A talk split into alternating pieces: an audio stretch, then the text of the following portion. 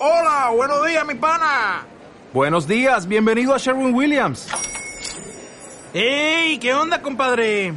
¿Qué onda? Ya tengo lista la pintura que ordenaste en el ProPlus app. Con más de 6.000 representantes en nuestras tiendas listos para atenderte en tu idioma y beneficios para contratistas que encontrarás en aliadopro.com. En Sherwin Williams somos el aliado del PRO.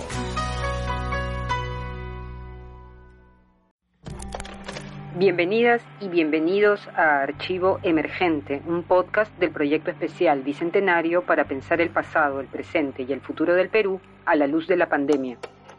En este episodio hablaremos de la seguridad alimentaria. Nos acompañará Fernando Eguren, sociólogo, presidente del Centro Peruano de Estudios Sociales, CEPES, y director de la revista Agraria. Cuatro meses después de desatada la pandemia de COVID-19 en América Latina, el Programa Mundial de Alimentos realizó un cálculo estremecedor. Si hacía solo un año, en 2019, se estimaba que 5 millones de personas padecían de una inseguridad alimentaria severa en la región, el COVID-19 ampliaría la tragedia hasta las 15 millones de personas. 15 millones de personas que pasarían 24 horas sin ingerir un solo alimento y que tampoco tendrían la certeza de hacerlo al día siguiente. Así presentaba el panorama la cadena de noticias CNN. Hambre. Este es un tema terriblemente preocupante, sobre todo para nuestra región, para Latinoamérica. Hay filas, hay filas de personas que están esperando les entreguen comida en todos lados. Esto es una consecuencia que no puede pasar desapercibida, de la que también debemos hablar junto con el COVID-19, porque es precisamente un efecto causado por el COVID-19. Y no le voy a decir ni siquiera efecto secundario, porque no, no tiene nada de secundario. Es, es un efecto gravísimo. Este virus nos matará de hambre antes de enfermarnos. Difícil de escuchar, ¿no? Qué fuerte frase. En el Perú, la cuarentena decretada por el gobierno tuvo como objetivo mantener a la gente aislada para evitar los contagios y el colapso de los sistemas de salud. Pero para la mayoría de las personas, quienes no trabajan en el sector formal y dependen del dinero que puedan generar día a día, la cuarentena resultó una exposición a otra problemática, también gravísima, el hambre. Para hacerle frente, el Estado distribuyó bonos en efectivo y a través de los municipios canastas de alimentos que fueron entregadas a las familias más vulnerables en todo el país. Pero los 200 millones de soles dedicados a esto inicialmente y la descentralización de las tareas no pudieron evitar las más apremiantes necesidades. El hambre y la necesidad están echando por tierra la cuarentena en Perú, el segundo país de Latinoamérica más golpeado por la pandemia. Tenemos hambre.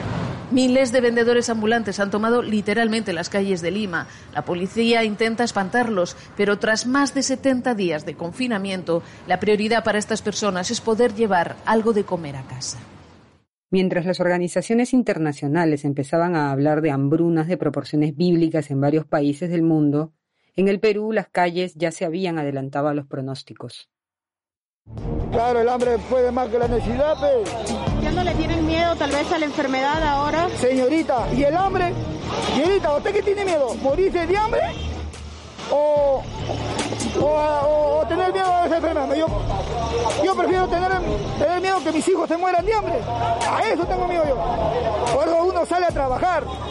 Hambre en el Perú. En las últimas dos décadas, los índices de crecimiento económico sugerían que estábamos enrumbados hacia una mejor situación.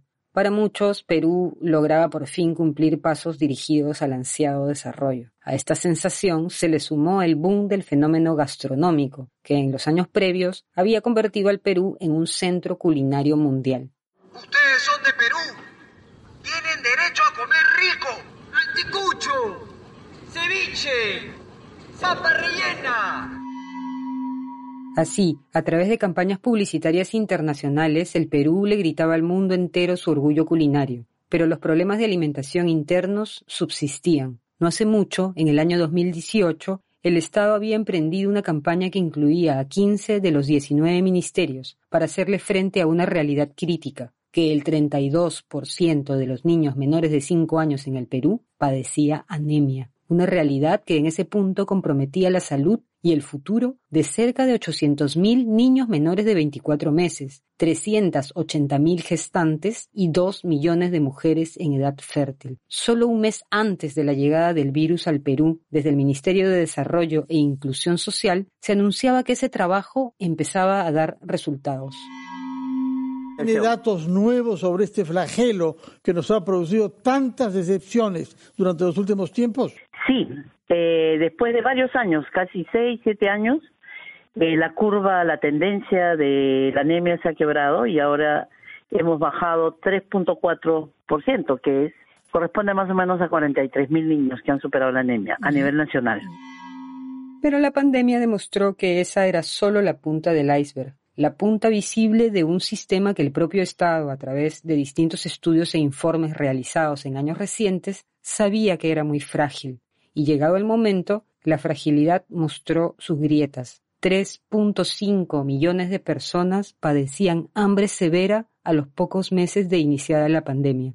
Esto obligó a un gran sector de la ciudadanía a organizarse alrededor de ollas comunes que subsisten gracias a donaciones y, principalmente, al liderazgo mayoritario de las mujeres. Estas ollas se han multiplicado, sobre todo en las periferias de las ciudades, donde se izan banderas blancas que claman por alimentos. Miles de personas, además, emprendieron masivas migraciones de retorno desde las ciudades hacia los lugares de origen de sus familias, en el campo, en otras localidades, de incluso otras regiones, ante la falta de alternativas para mantenerse o alimentarse. Y en las zonas rurales, grandes cosechas se desperdiciaban ante la falta de mecanismos para llevar los productos al mercado. ¿Qué había pasado? Quizá lo que escribió el cronista Martín Caparrós, autor del libro El hambre, nos dé una idea.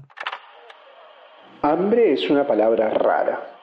Ha sido dicha tantas veces, de tantos modos diferentes, significa tantas cosas distintas. Conocemos el hambre y no tenemos idea de lo que es el hambre. Decimos hambre y hemos oído decir hambre tanto que se gastó, que se volvió cliché. El hambre en el mundo, como en ¿y qué quieren? ¿Terminar con el hambre en el mundo? Es una frase hecha, un lugar común una expresión casi sarcástica usada para sintetizar lo risible de ciertas intenciones. El problema con esos conceptos viejos y gastados, limados por el uso fácil, es que de pronto un día algo te hace volver a verlos, como si fueran nuevos, y ahí explotan.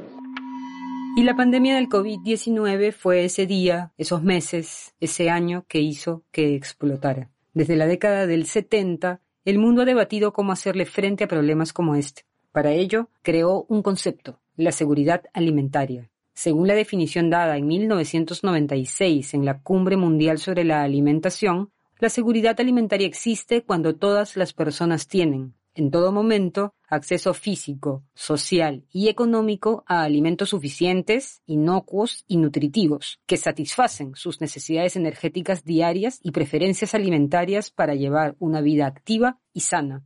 Perú es uno de los corazones de la biodiversidad mundial. Cuenta con 4.400 especies vegetales nativas utilizadas, 1.700 especies cultivadas y 182 domesticadas. Pese a ello, la discusión local sobre la seguridad alimentaria no ha estado al ritmo de los foros internacionales el atraso histórico es abismal. Por ejemplo, recién en 1998 la población del Perú había alcanzado el nivel mínimo de calorías estándar necesario para obtener una alimentación saludable, 2.400 calorías, en 1998, 177 años después de la declaración de nuestra independencia.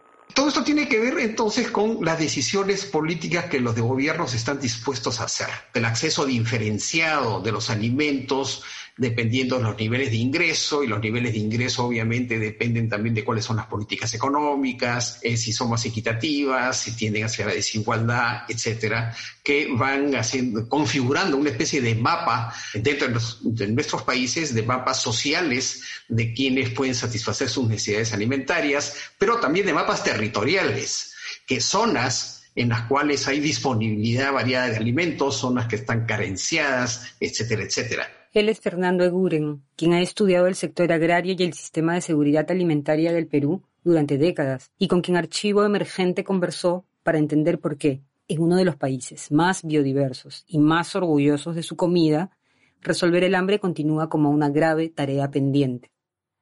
Para Euren, en la historia reciente del Perú hay un punto de quiebre. Lamentablemente, en, los últimos años, ¿no? sobre todo desde la década del 90, en la que se comienzan a, digamos, a aplicar las políticas neoliberales de una manera mucho más amplia, consolidada, y que lamentablemente se ha convertido casi hoy día en un sentido común, estas opciones neoliberales, eh, se torna el problema alimentario y el problema de la seguridad alimentaria se torna casi un problema técnico. Eh, eh, digamos, a medida que se debilitan los programas sociales universales aplicados para todos propios de la sociedad del bienestar, que tienden a justamente tratar de nivelar las diferencias que hay al interior de las sociedades, de tratar de acercarse un poco más a lo que es la equidad, cuando estas políticas universales son desechadas, eh, lo que queda es qué pasa con ¿Qué pasa con estos pasivos? Inmediatamente, eh, como surgen los programas de compensación, ese era el, el nombre incluso, ¿no? Programas de compensación. Es decir, este ajuste económico produjo casi de inmediato una ampliación de la pobreza de tal naturaleza que los gobiernos se vieron obligados a, crear sistemas de compensación para un sector de la población que súbitamente traba a un nivel de, pobreza eh, muy, muy dramática, ¿no? Y yo creo que las políticas de focalización, ¿no es cierto? Porque a diferencia de las, de las anteriores, de las universales, que son más bien preventivas, la de focalización ya son paliativos. Es decir, qué destrozos dejaron las políticas económicas y sociales que nos vemos obligados, los perdedores de estas innovaciones, eh, de estos cambios, ¿no es cierto? ¿Cómo los atendemos? Porque no podemos dejar que simplemente se mueran de hambre. Entonces tenemos que hacer políticas focalizadas. Entonces hemos llegado a unos grados realmente de sofisticación, con la ayuda además de los medios informáticos, de ubicar casi uno por uno dónde están los pobres, eh, dónde están, ahora se llaman los vulnerables, dónde están y qué necesitan. Y eh, se establece un divorcio entre las políticas generales y estas otras que son, siguen siendo compensatorias de las, eh, digamos, a las poblaciones que las políticas generales marginan.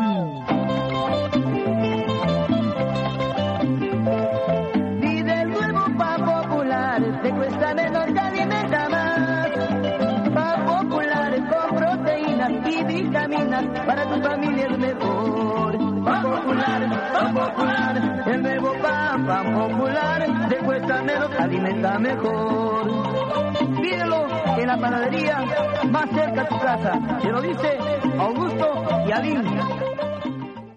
Esto, digamos, se ha convertido tan en sentido común que hoy día, incluso en los sectores más sensibles, los sectores de izquierda, eh, consideran que eh, es un gran éxito cuando aumentan los fondos destinados para los programas eh, sociales focalizados, cuando en el fondo cada incremento de fondos a estos programas es una especie de confesión de la sociedad que no somos capaces de incluir a estos sectores que tenemos que ayudar con transferencias, de incluirlos como actores en la economía. El Estado tiene un papel activo en crear las condiciones para un tipo de producción de alimentos para la exportación. Y no tiene un papel activo, no tiene una política activa de intervención para asegurar la producción interna de alimentos. Yo creo que esa es una cosa que es bien importante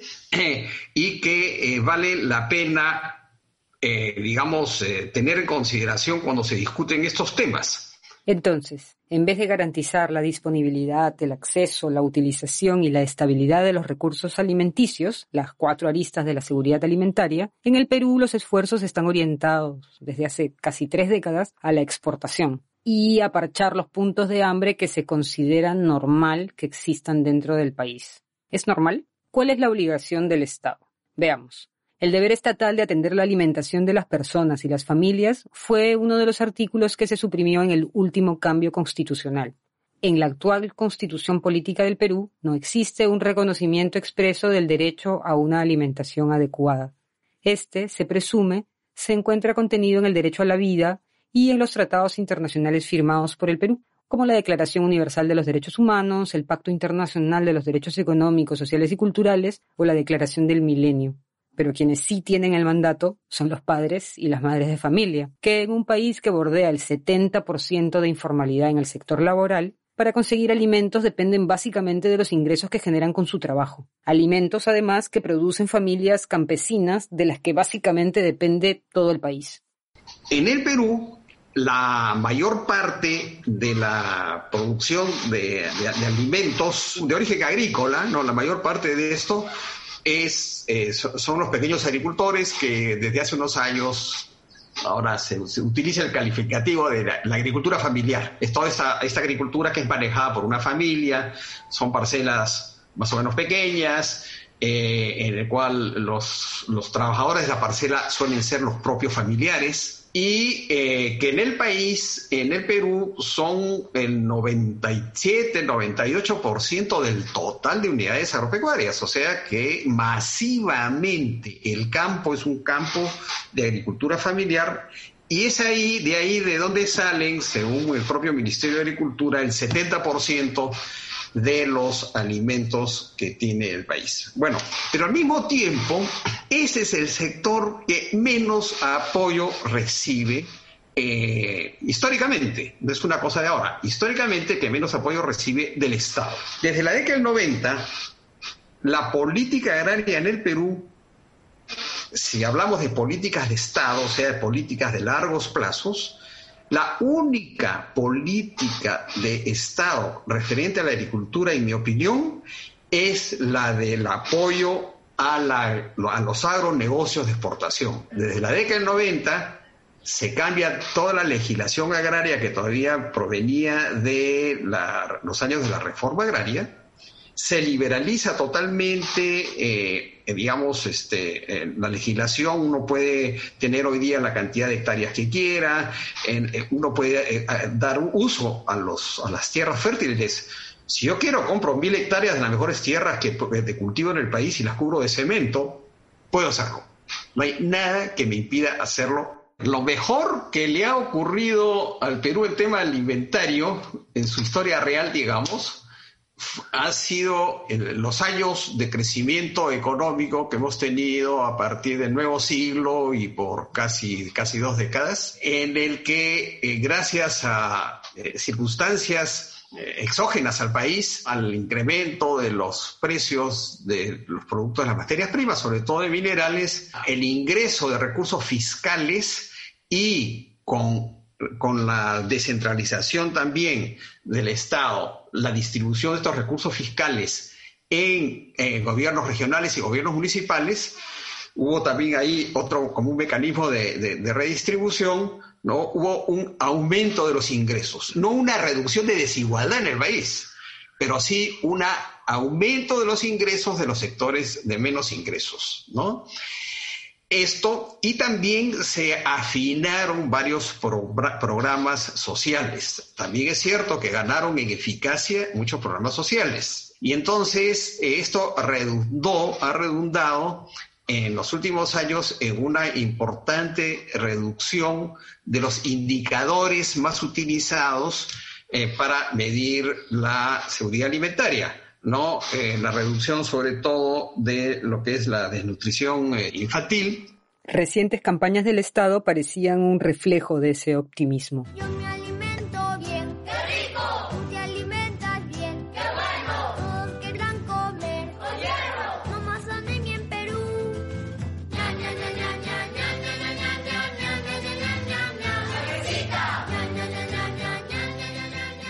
Pero Eguren nos recuerda que al mismo tiempo, contrario al cántico de los toribianitos, los alimentos ultraprocesados conocidos como comida chatarra comenzaron a tener mayor protagonismo en todos los sectores sociales. Esta tendencia, que es mundial y que multiplica las enfermedades crónicas no transmisibles, debilitó silenciosamente a la población ante una tragedia que nadie esperaba. Durante la llamada primera ola, más del 80% de los fallecidos por COVID-19 padecía previamente de obesidad, más del 40% era diabético y casi un tercio sufría hipertensión. Este es Archivo Emergente, la pandemia y el país que imaginamos, un podcast del proyecto especial Bicentenario. Clase de Geografía, poema de Rosa del Carpio, publicado en 1964. Niños, el Perú al norte tiene como frontera interna el hambre, al sur el hambre, al este y al oeste el hambre. Nuestra patria, cómo me duele enseñarles geografía, tiene derrumbado un gigante de metales, diariamente voraz. De sus entrañas se alimenta un águila. Nuestra patria, inmenso copo de algodón ensangrentado, muere desnuda en el frío, en el tiempo olvidado en la montaña. Sus ojos tristes se van, tras el hilo que se lleva el águila.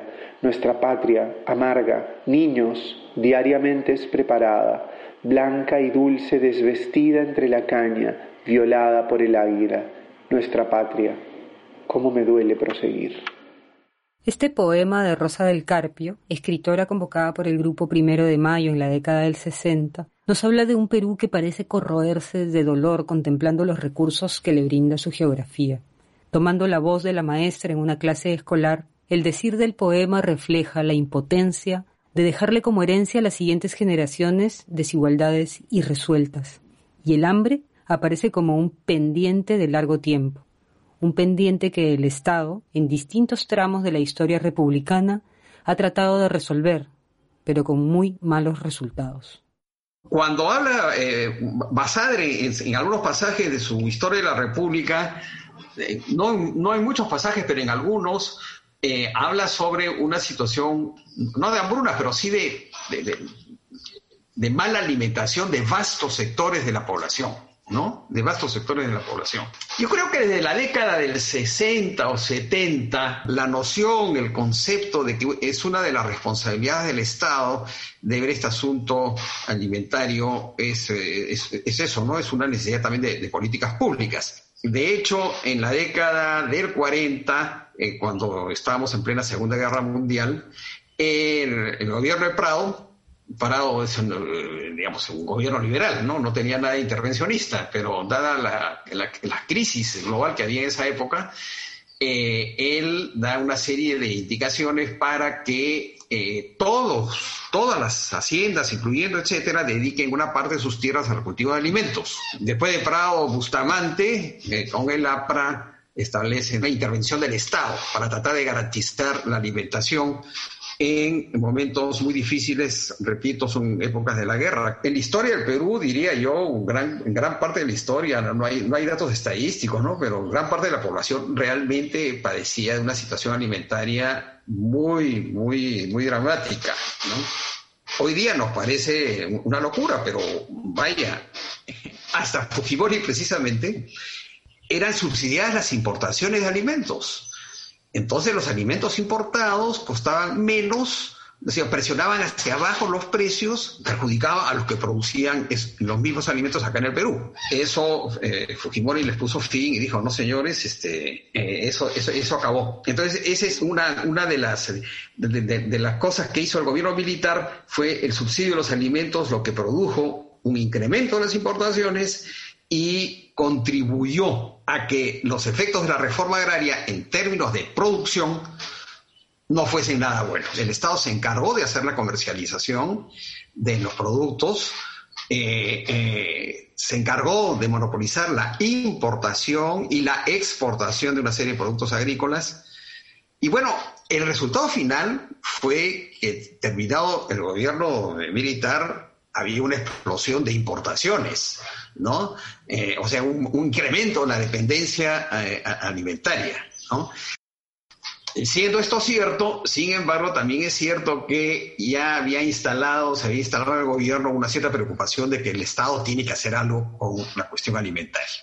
El Estado peruano ha diagnosticado su realidad y estructurado planes de acción para encaminarse hacia la seguridad alimentaria, pero con muy poco éxito. El último intento, la Estrategia Nacional de Seguridad Alimentaria y Nutricional, que debería alcanzar sus objetivos en el 2021, el año del Bicentenario, trazó un punto de partida muy perturbador.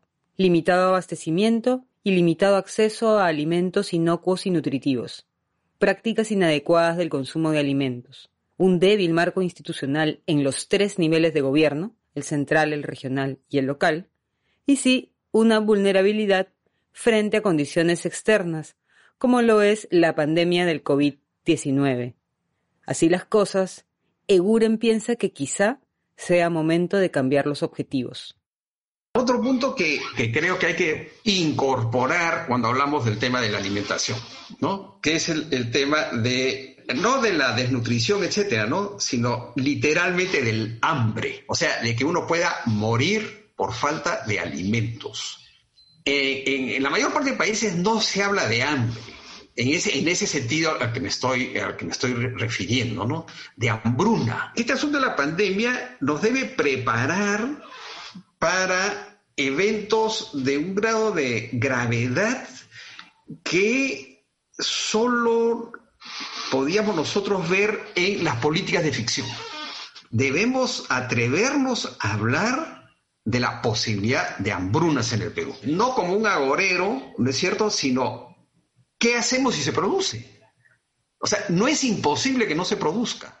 En su libro de El hambre en el Perú, Carlos Malpica, un libro que fue publicado a fines de los 60, y yo tengo una versión, una segunda edición del año 70, recoge el caso de Puno, ¿no? Que en la segunda mitad de los 50 tuvo una sequía que duró dos o tres años, y que produjo situaciones realmente de hambruna.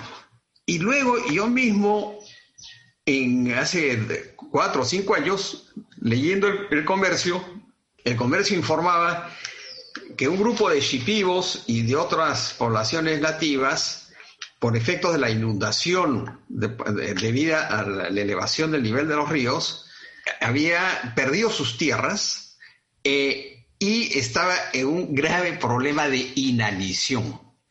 No siguió la noticia, o sea que realmente no, no sé qué, qué es lo que habrá ocurrido, pero no es imposible que lo que haya ocurrido es una situación real de hambruna. Lo que pasa es que están alejados, no hay información, es posible que haya habido pérdida de vidas y nadie tiene eso registrado. Ojalá que no haya ocurrido eso. Pero digo, para hablar de hambrunas no necesitamos que, esto aqueje la mitad del país, etcétera. No, no, no. Puede haber situaciones de hambruna.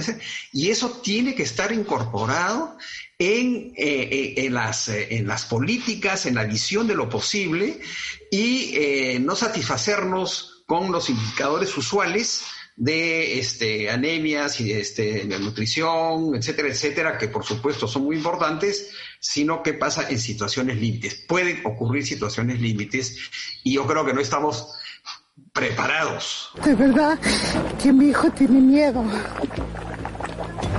De la ventana, mire, dice mamá, no salgas. Te vas a enfermar. Pero ¿qué se puede hacer? Ya la gente no tiene que comer. ¿Qué están esperando? Hay señoras que están enfermas, ¿de dónde sale? Trabajamos, yo trabajo en el campo, pero ya no tenemos plata, no tenemos dinero. ¿Eh? ¿Quién viene a nos dar un plato de comida? Nadie, porque nadie tiene. Acá hay bastantes niños chiquitos que lloran de hambre, da pena también a veces. A veces las señoras que cocinan en el comedor para darnos comida a nosotros, e-, ellos ya no comían. Eso, eso es más pena que me da. Para mí, la olla común es como una bendición de Dios que ha caído. ¿Qué productos necesitas? ¿Podríamos volver a enumerarlos? Necesitamos este, abarrotes, que es lo primordial, menestra para alimentarnos arroz, azúcar, aceite, por favor, fideos, cosas que no se malogren porque no tenemos dónde guardar nuestros alimentos. ¡No un pan a la hoja! ¡Que vean que dejo un pan acá! ¡Que sepan corresponder a la gente sufrida! Acá no hay nada que nos detenga. Nadie pide nada, además. Acá se necesita un pan, un vaso de agua. Habiendo comprendido la palabra hambre en su significado más trágico, más allá del cliché, podemos volver a formularnos la pregunta, ¿cómo acabar con el hambre? ¿Cómo sería un país sin hambre? ¿Es posible un país sin hambre? La pregunta parece inocente, pero no, eh, lo es, porque si la tomamos al pie de la letra, significaría una revolución. Realmente una revolución. ¿Qué significaría eso? Uno, el pleno reconocimiento, no solamente retórico, del derecho a la alimentación. Dos, la realización del derecho a la alimentación. ¿Qué significa eso? Significa ingresos, significa producción, significa mercados, eh, significa información, educación, significa, realmente significa todo eso. Realmente garantizar la seguridad es, puede ser el núcleo de un ideario político radical. Cuando, me, cuando digo radical, me refiero que va a la raíz de las cosas, ¿no? Realmente lo pienso, realmente lo creo, ¿no? Entonces significaría cambios de prioridades, ¿no? El Ministerio de Agricultura tendría que ser otra cosa.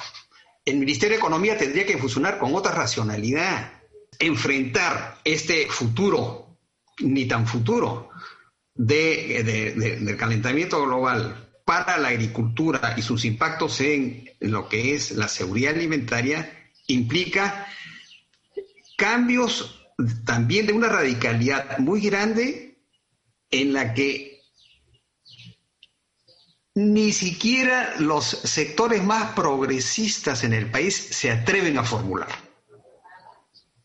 Son temas que no se discuten acá no se discuten, ¿no? Entonces, este, si no se discuten, ¿cuándo vamos a tomar las decisiones que se deben tomar? Al final de cuentas, la alimentación es la condición básica de la reproducción de la especie. ¿No es cierto? E, e, e, eso es. Y entonces, si, si para que todo el mundo se alimente hay que cambiar esa condición fundamental de reproducción de la especie, eh, hay que cambiar, realmente hay que cambiar este todo. Me parece que hay que cambiar todo, ¿no? Toda esta cosa corrosiva que, ha venido, digamos, este, sucediendo en los últimos 15, 20 años, yo creo que los ha contribuido para un tipo de percepción y de conciencia de procesos más profundos de los que en mi generación y las inmediatamente siguientes podían haber llegado, ¿no? Y que eso podría, eh, eh, digamos, ser un inicio de una mayor radicalidad en el sentido que hemos estado hablando, ¿no? De radicalidad, de ir a la raíz de las cosas, ¿no? Radicalidad. Como hemos visto en este episodio, el problema de la alimentación es largo y profundo en el país y no ha sido una prioridad en la agenda pública durante la mayor parte de nuestra historia. A puertas del Bicentenario de la República, la pandemia mundial del COVID-19 y la amenaza de los efectos del cambio climático complican aún más el reto de la seguridad alimentaria en el Perú. Nos corresponde preguntarnos si como Estado y como sociedad seremos capaces de revisar la raíz de nuestro sistema alimentario para generar cambios. De esos cambios depende cualquier proyecto de futuro de las peruanas y los peruanos. Este es Archivo Emergente, la pandemia y el país que imaginamos, un podcast del Proyecto Especial Bicentenario. Gracias por acompañarnos en este episodio de Archivo Emergente, un podcast del Proyecto Especial Bicentenario del Ministerio de Cultura para pensar el pasado, el presente y el futuro del Perú a la luz de la pandemia. Puedes encontrar este y los demás episodios del podcast en nuestra página web www.bicentenario.go.pe biblioteca en Spotify o en tu plataforma de podcast favorita. Archivo Emergente es desarrollado y producido por La Plebe, Sociedad Anónima Cerrada, bajo la dirección de la Unidad de Gestión Cultural y Académica del Proyecto Especial Bicentenario. Este episodio contó con la participación de Fernando Eguren e incluye un fragmento del libro Hambre del escritor Martín Caparrós y del poema Clase de Geografía de Rosa del Carpio, así como un extracto de la campaña contra la anemia protagonizada por el conjunto Los Toribianitos. La investigación y guion son de Raúl Lescano Méndez y la locución y edición de contenidos de Teresa Cabrera. La lectura de los documentos citados fue de Jaime Vargas Luna. La edición de audio estuvo a cargo de Isa Abad, la coordinación a cargo de Berta Prieto Mendoza y la dirección general fue de Jaime Vargas Luna, ambos de la Unidad de Gestión Cultural y Académica del Proyecto Especial Bicentenario. Recuerda que puedes descargar y retransmitir este y todos los podcasts del Proyecto Especial Bicentenario en tus redes sociales. Si eres maestro o maestra, estaremos muy felices si los usas con tus estudiantes. Y si eres un profesional de radio, siéntete libre de usarlos en tu programación.